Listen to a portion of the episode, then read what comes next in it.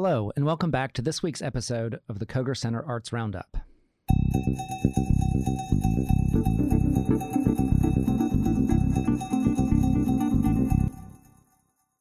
So, my special guest this week on the Koger Center Arts Roundup is Peter Barton. Peter, welcome to the Koger Center Arts Roundup. Thank you very much. Glad to be here. So, uh, what's your position with Palmetto Opera? Uh, I was brought on board three years ago. I'm finishing up my third season as chair of the board of directors, and then this past year they added the title artistic director as well. So, tell me about Palmetto Opera. How long has Palmetto Opera been operating? Uh, this is our 11th season now, believe it or not, here in Columbia. And uh, I, I, when I took the job three years ago, one of my uh, more depressing moments in any day is when I would meet someone and they would say, Oh, Palmetto Opera. I didn't know Columbia had an opera company. And I would sigh and say, Yes, indeed, we do. And this year we're doing La Traviata at the Koger Center. And, uh, but I, it might be my imagination or perhaps uh, optimism, but I, I seem to hear it less and less as we get into now our 11th season. And we've got a pretty robust advertising and marketing campaign. Uh, of course, we're doing this, this pod here and uh, Koger Center. We have a beautiful poster at the Koger Center, eight feet by three feet, that talks about our season. And we're on NPR radio advertising. We're on electronic bill- bill- billboards around town. So I think that uh, more and more Columbia knows that they have an opera company, and it is actually the only opera company in South Carolina doing grand opera. What is the mission of uh, the opera company? Was it started uh, to bring opera education to the masses? Was it uh, started to bring opera to Columbia? What's your mi- mission with the organization? Right. I would say all of the above. Um, I think all opera companies these days, because uh, as everyone has heard, our audience is shrinking. And uh, it tends to be a slightly older audience. And so there is a huge effort worldwide and and certainly it's part of our mission at Palmetto Opera to introduce opera to younger people and uh, and to young professionals and to high schoolers and middle schoolers as well. And we have an Opera is Awesome program where we go into middle schools and high schools and introduce opera to the students through their choir directors. So I was going to get into this later, but I think this is the perfect segue to it. Um, why opera? Why should people come see the opera? That's a great question. That is the question, right? Um, now, I, will have to say right off the bat that I'm prejudiced. um, I was, just to tell a quick story about myself, um, I was at 17, I was offered a pop rock contract. Uh, and my father laughed and said, uh, No, no, you're going to college. And I said, All right. And I had always loved musical theater also. But in becoming a music major and really being serious about voice lessons as an undergraduate, um, if you love the art of singing and the human voice, then the top of the mountain is opera singing. That is the pinnacle. Pinnacle. That is there's there's there's nothing like it, and uh, not only from a standpoint of, of the training and and the long term gratification of the training. I mean, really, your glory years are, should be your 40s as juxtaposed to a dancer where if you're 28, it's it, you're kind of already a little too old when you're trying to break in. But to me, it is uh, there's so many things. Uh, there was a uh, I have a doctorate. I will confess I have a doctorate in music as well. And uh, in one of my courses, I came across a treatise by a French monk uh, that was written. It's probably the first treatise on the voice, written in the 1500s and he had a great phrase in there. He said, People think of the ear uh, as differentiated skin. But he said, no, no, it's really the other way around, right? That skin is just differentiated ear. Because when we really listen to something that moves us, like an opera aria sung by a beautiful voice with no microphone, then we respond with our whole bodies and we listen with our whole bodies. So and this is more than just like goosebumps.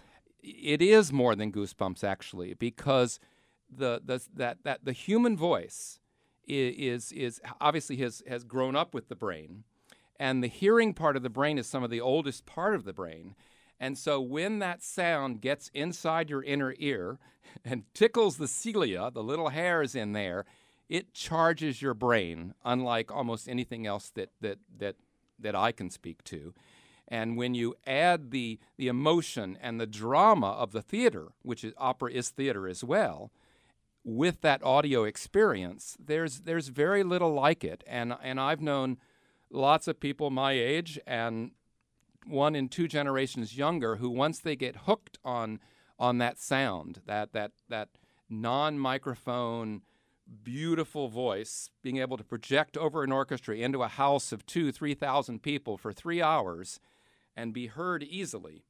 Uh, it's there's nothing like it, and and singers, uh, you know, the great. That's why great singers are are so highly prized, and why someone like Luciano Pavarotti was so highly thought of, and why he would get 300,000 people to go to a concert in New York City in Central Park.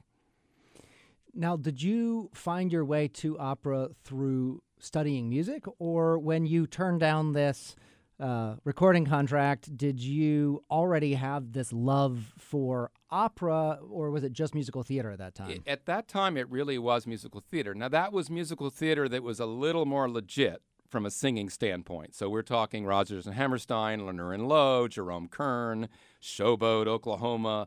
Um, and and back in the day, a lot of the aspiring opera singers would get their start on Broadway be, with with those beautiful melodies. Today, it uh, in part because in yeah. that era they weren't mic'd either. So mo- m- modern musicals are all mic'd, They're, but that was a time where you had to fill the house with a natural voice. So they had a similar training background correct on how to fill a house correct right so yeah. it, the jump was maybe easier than it is today absolutely today uh, projection and, and, and hearing the voice in the last row of the theater is is really not done by the singer. It's it's done by the the, the sound man. The sound man. they turn up they turn up the volume. So, but it, but you don't get the same experience as if it's that human voice coming directly to your ear and cranking up its own volume to double forte. Yeah. So anyway, um, yes. So musical theater, and as I said, as I got more into this incredible art form, one of the most difficult on the planet, which is this art of singing. Um, that it, it, it, it, it has fascinated me now for 40 plus years. And um, that I think most people would, would agree who study voice that opera is the highest level. If you're going to try to sing opera, then that's the that's the most training that you need and the most years and the you have to be the most in command of your instrument and your art form. Uh, the thing that I always find interesting about opera uh, is the the different ranges, and then mm-hmm. the people who do sort of crossover ranges, uh, and then the people who are you know in between. There's all these interesting terms for people who aren't quite one thing mm-hmm. or another. Mm-hmm. Will you uh, tell us a little bit about the vocal ranges and those sort of mid ranges, and and then um, the other thing is, is that there's these uh, with opera. There are certain types of roles that are assigned. I mean, it, mm-hmm. it's not written in stone, but when you look at the history of mm-hmm. opera, there are certain uh, character types that go with the different voices. Would Would you give us a little short lesson on? Uh, uh like the usual. We're not going to hold you to this. Right. No, you're absolutely right, and I, and I would be happy to. Um, and and this is this is evolved throughout opera, and it's it's it's not a slam dunk, but it is very often the case. So doctors and fathers and uncles tend to be more so the basses and baritones. As we all know, the lovers tend to be the tenors. Uh, the higher you sing, the closer you are to God, was a lot of what people believed uh, a few hundred years ago. Um, and so that's on the men's side. Now, you can flip it around, and there are roles where the baritone is the lover, but not very often. It's usually the tenor. And on the female side, um, in Mozart's time, for example, which is over 200 years ago now, um, there was no mezzo soprano. there were sopranos and contraltos. And then the mezzo soprano became the, as they say in German, Zwischenrole, uh, role, which is the in between role. And so now we have altos and we have mezzo sopranos and we have sopranos. Now, the sopranos tend to again be the heroine and the loved one um, and the sexy one, if you will.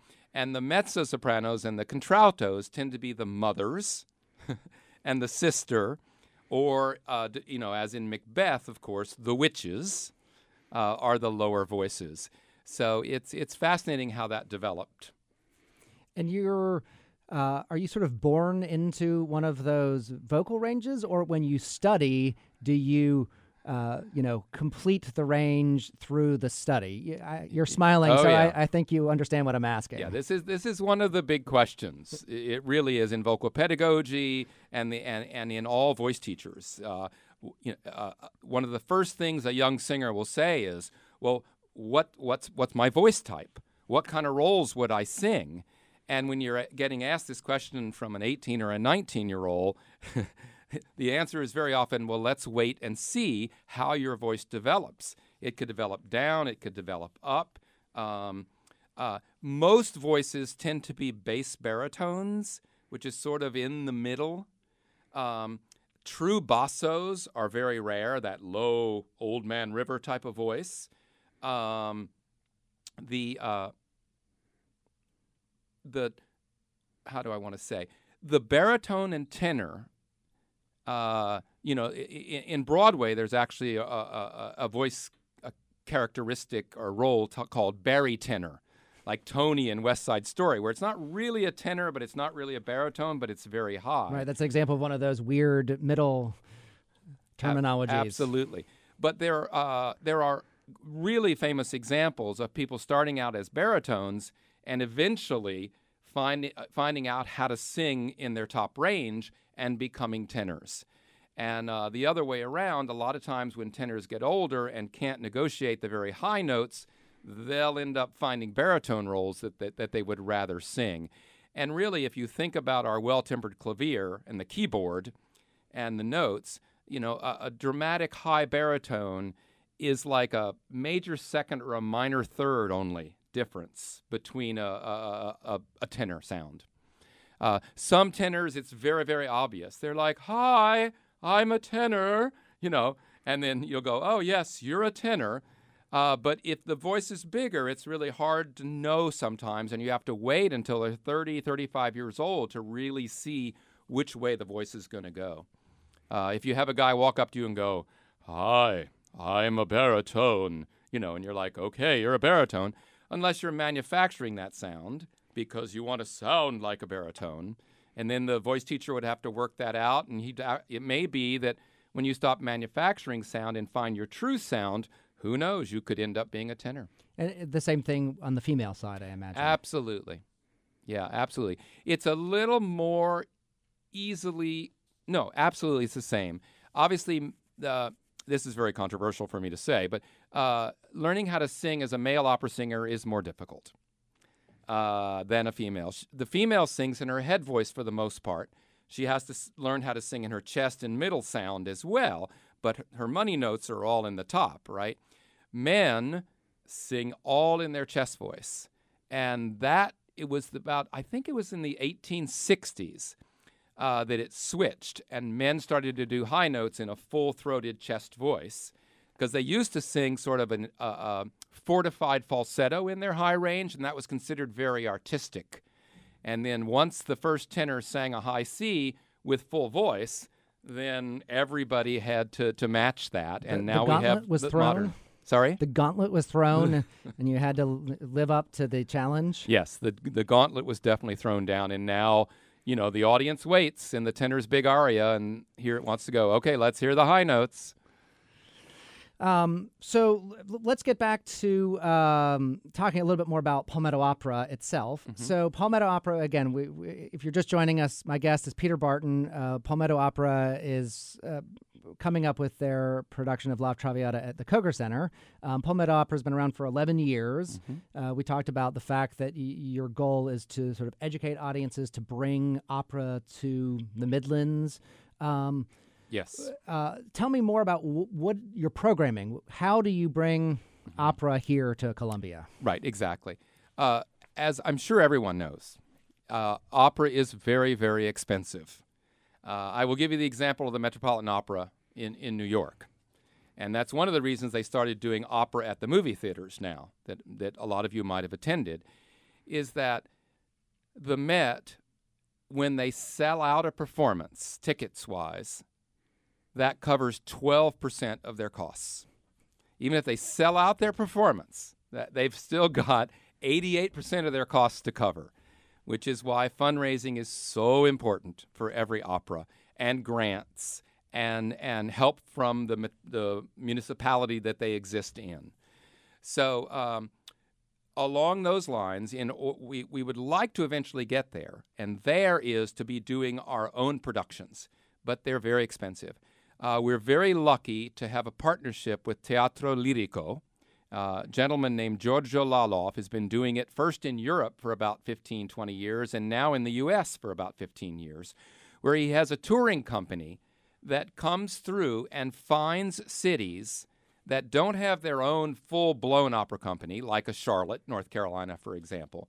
But um, but and Columbia is sort of perfect because it's a it's a good sized city, but it doesn't have a full blown opera community to support opera. So for for a I'll say uh, without getting into numbers, I'll say that us hiring Teatro Lirico to come through town with sets and costumes, contracted orchestra from South Carolina with local singers in the in the in the chorus and in bit parts, but the major singers all being international opera singers uh, that he auditions out of New York for the most part. Um, we do it for I'll just do a do a, a, relative number. We do it for a fraction. We pay him a fraction of what it would cost us to do it ourselves. And so we're really, really lucky. And uh, we, uh, he's got seven operas that he can put on, and they are seven of the most famous and well known operas out there. And so seven years ago, we did La Traviata, and now we're doing it again now. And uh, we have, of course, done ones that everyone has heard of the Barber of Seville, Madame Butterfly. Next year, in 2021, we'll be doing La Boheme, one of my favorites and lots of people's favorites as well. So we're really lucky that way. We still use the orchestra from Columbia and the Philharmonic players play as well. And we pull some instrumentalists from Greenville and, and Charleston as well. Uh, we try to use uh, chorus, augment the chorus from local singers also. Um, but the quality of the singing and the sets and the costumes are first rate. And, uh, and we have uh, we are getting obviously finances is, is a big part of this and we are getting on more and more this is my third year and we uh, are getting on more and more solid footing financially to be able to think of expanding perhaps to a third production. Uh, we do our, our full-blown opera that we're doing la traviata on friday the january 17th at the end of april we're doing a concert of great moments in italian opera with uh, professional singers and some international uh, of great moments in Italian opera with orchestra. And that will be at the uh, Spears Recital Hall at Columbia College. And we do a reception after that. We also have a reception after the La Traviata as well, so you can meet the cast. So, um, slowly but surely, um, we're uh, augmenting our donor base. Um, expanding our grant writing capability, and we get a grant from the City of Columbia, which we're very, very thankful for. And uh, then, as many tickets as we can sell, uh, certainly certainly helps the bank account as also. And you also do some dinner evenings, right? So you, you do yep. some smaller stuff, yep. Uh, sort of introductions, I guess, if you will, to uh, opera. Ab- absolutely, right. And uh, we call it our outreach program and uh, we're, we're, we're threatening to become an institution at the Villa Tronco restaurant uh, on Blanding Street downtown. We've been doing it there for, I think I did the very first one when I was getting my doctorate at USC, and that would have been 2009 or 2010, so almost 10 years now. And we do first Thursday uh, at Villa Tronco, uh, brought to you by Palmetto Opera. And it is almost always sold out and so I tell people who go, Oh, I would like to come. I say, Well, call two months in advance. Otherwise, you'll be put on a waiting list. So that's part of our outreach. We, we, we want to open that up and do it uh, to a couple, at least a couple of other venues, uh, perhaps one in Lexington and perhaps another one uh, in Forest Acres. So, tell us the story of La Traviata. So, for the newcomer, somebody who says, "Well, I've never been to an opera. I, mm-hmm. I it's it's going to be in a different language. I won't be able to follow it." Right. Um, right. Well, let, us start with tell people why they should give it a try for the first time mm-hmm. and explain sort of what to look for, what to listen for, mm-hmm. and, and maybe tell us the story so when they come in, they they mm-hmm. understand what to expect. It makes it a little easier to follow. Abs- absolutely. And what first comes to mind, believe it or not, is the pop uh, icon movie uh, Pretty Woman, where uh, the scriptwriters wrote in that Richard Gere was going to take Julia Roberts, his courtesan, uh, to the opera. And of course, the opera they choose or chose uh, to be playing on the stage that Julia Roberts is is a complete crying, tearful wreck at the end of, of watching La Traviata uh, is La Traviata. And, and I'm, I, am i am sure they did that on purpose, and it's because it's, it is such a moving opera. And it is about a woman uh, in 19th century Paris society who is down on her luck and uh, is basically becomes a kept woman uh, as a courtesan. And uh, she finds her independence that way. Uh, and is done with love, because love has never treated her right, and men have never treated her right. And uh, lo and behold, in Act One, she meets Alfredo, uh, a younger man, so she's a little bit of a cougar. And uh, it, believe it or not, is love at first sight, even though she is in denial about it and says no in her famous aria Sempre Libera, I will always be free. But you know that it's too late. She's, her heart has already been struck, if you will, by love. And so uh, Violetta, the el- elder courtesan, and Alfredo, the young man, uh, begin a love affair. And they are deeply in love and incredibly happy. But it is causing a scandal in Parisian society of the 19th century. And uh, Alfredo's father, Germont, the baritone, is very, very upset and thinks that Violetta is simply using Alfredo for his money. Uh, and so he, he, he decides to confront her, and he's fully ready to not like her or respect her at all. And in the duet you just heard at the beginning of this uh, interview, uh, he does confront her. And he's uh, really almost shocked to find that she's not taking any money from Alfredo, that she has her own money and is independent, and that she's a lovely woman, and he finds himself respecting her but he still needs to save his son from this. And he definitely has his ace up his sleeve, which is there is a Alfredo has a younger sister who is engaged to a prominent upper crust Parisian family. And because of the scandal of Alfredo having the affair with Violetta, that upper crust family is going to break off the engagement with Alfredo's younger sister. And Germont says, Do you not remember Violetta, when you were young and how you, you know, ended up where you are now? And could you do that to Alfredo's younger sister? And that's, there's nothing Violetta can do but to make the sacrifice. And she promises Alfredo's father, Germont, that she will end the affair. And, uh, and she does. And she does not tell Alfredo why, of course. And so Alfredo is very, very distraught. And there's a big breakup scene at the gambling house, which is quite wonderful. And uh, and I don't know if I should talk about the end or not, but but but basically, um, it's it's a it's a little bit too late. And in the last act, of course, Violetta has somehow gotten herself uh, come down with tuberculosis or consumption, and so she is dying. And Alfredo finally uh, ends up getting out of her, his father what went on and why she ended it. And so he runs to her. They have, of course, a beautiful reconciliation love duet. Uh, Germont arrives too. The doctor arrives. And just when everyone is forgiven, uh, and uh, uh Violetta dies in Alfredo's arms. So, something you said very early in the interview was about the emotional charge that you feel with opera, with this live music, uh, the voice being unencumbered by microphone and all the rest of it.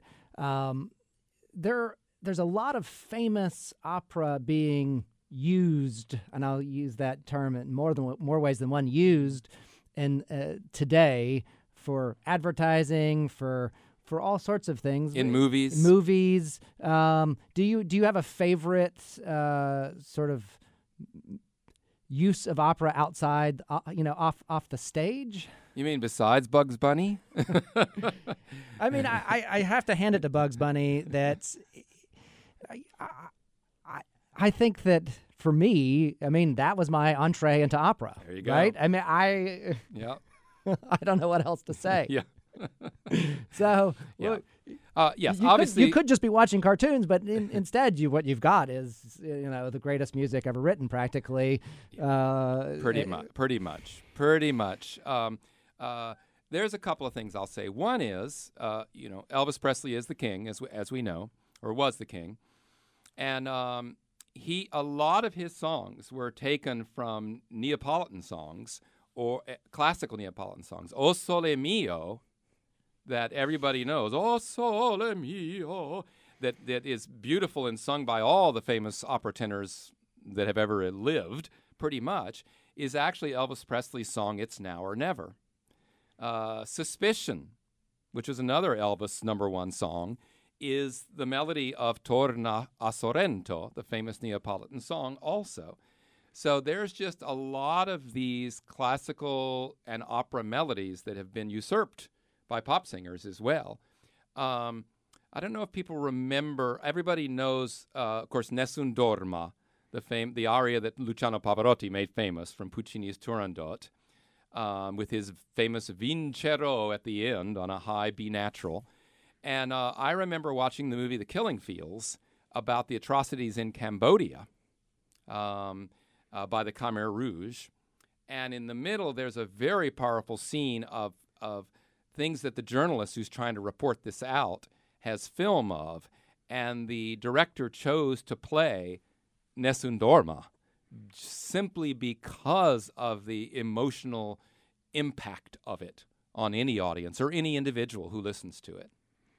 It created the atmosphere that he thought that it, the film needed Yes. Without uh, you could even close your eyes and feel like what he, what he wanted you to feel. A- absolutely, absolutely. And I will say one more thing about opera that that someone pointed out to me, uh, articulated to where it was really clear, and I said, "Yes, you're right." And my example would be uh, the, the there's a very famous quartet in Rigoletto called the Rigoletto Quartet, and it is Rigoletto and his daughter Gilda, and then the Duke, the famous La Donna è Mobile guy, who's who's you know a rascal, and and the uh, Magdalena the prostitute, and the quartet is those four people, those four characters singing at the same time. But what's coming at your ear is not only a tenor and a mezzo and a soprano and a baritone, but what and the, what's coming at you um, is the duke seducing the, the, the prostitute, the prostitute being completely coy and trying to get more money out of the Duke, Gilda watching this, completely heartbroken because she's in love with the Duke and thought that the Duke was in love with her, and then her father, Rigoletto, plotting revenge. And all four of those motives and emotions are coming at you at the same time. And theater can't give you that, and movies can't give you that. Only opera as drama and as theater because of those four voices sung at once um, is, is, is something that you have to experience. And, it, and certainly there are moments in La Traviata where you will absolutely experience that. Uh, the duet between Violetta and Germont is, is one of those. So this brings up another question I have for the novice. People sometimes say, "Well, it's not in English. Like, how am I gonna?" Hold on one second. You're exactly right. Let me say before we forget, we have super titles above the stage in English that that follow along as the singing goes. So it's really really easy to glance up with your eyes. You don't have to move your head. You just flip your eyes up and there it is and you can completely follow the story. But even if you don't do that, you can still follow the story because the emotion Absolutely. The, the emotion transcends the words. I could not have put it better. Yes, the emotion, the emotion app, the, the the human voice and music and the emotion that's put out through that instrument absolutely transcends the words. Well, thank you so much for joining us. Is there anything Mm-hmm. else that we should say? Uh, obviously, we should say La, La Traviata, um, presented by Palmetto Opera, is going to be at the Koger Center for the Arts on Yeah. Friday, January 17th. At Showtime 7:30. is at 7.30. Right? For more information, you can go to kogercenterforthearts.com Right. or to your Or- website. Right. Palmetto Op sorry, yeah, Palmetto Opera SC, all one word, Palmetto Opera SC.org. And I, I can end on this if I have 20 seconds. Absolutely. We, we, all the time. Great. Um, unlike movies and books, uh, a, a question I get a lot is, well, I would like to be, you know, uh, uh, what's a great first opera to go see? I mean, no one says, what's a great first, you know, I've never been to a movie. What's a great first movie to go see? You're like, I don't know, go see any of them, you know. But, um, and it's a fascinating, and, and to why that gets asked is because people see it as a thing apart. And of course, it used to be the popular art. I mean, it, that everybody in society went to see the opera, uh, no, no doubt about it. But um, so let me just say that uh, without getting into, you know, why that question gets asked, I will say if you've been wondering about opera and thinking, you know, I should really give it a try, then I will tell you that uh, La Traviata probably gets mentioned more often than, than any other opera. As far as if you want to try opera, La Traviata would be a great one to have your first opera as. And then the second answer is, of course, whatever's playing. Yeah, exactly. Whatever's on, go see it. You don't have to wait for it to be La Traviata. But this year we got lucky because La Traviata is here in Columbia. That's exactly right. So thank you so much for joining us. Our guest this week on the Koger Center Arts Roundup has been Peter Barton with Palmetto Opera. Uh, they are once again presenting La Traviata at the Koger Center for the Arts on Friday, January 17th, 7.30 p.m.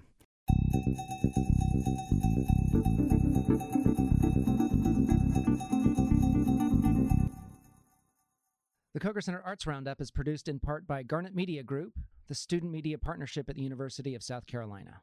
Information about tickets and upcoming events can be found at kogercenterforthearts.com, the official website for Koger Center tickets. For more information about Garnet Media Group, visit garnetmedia.org.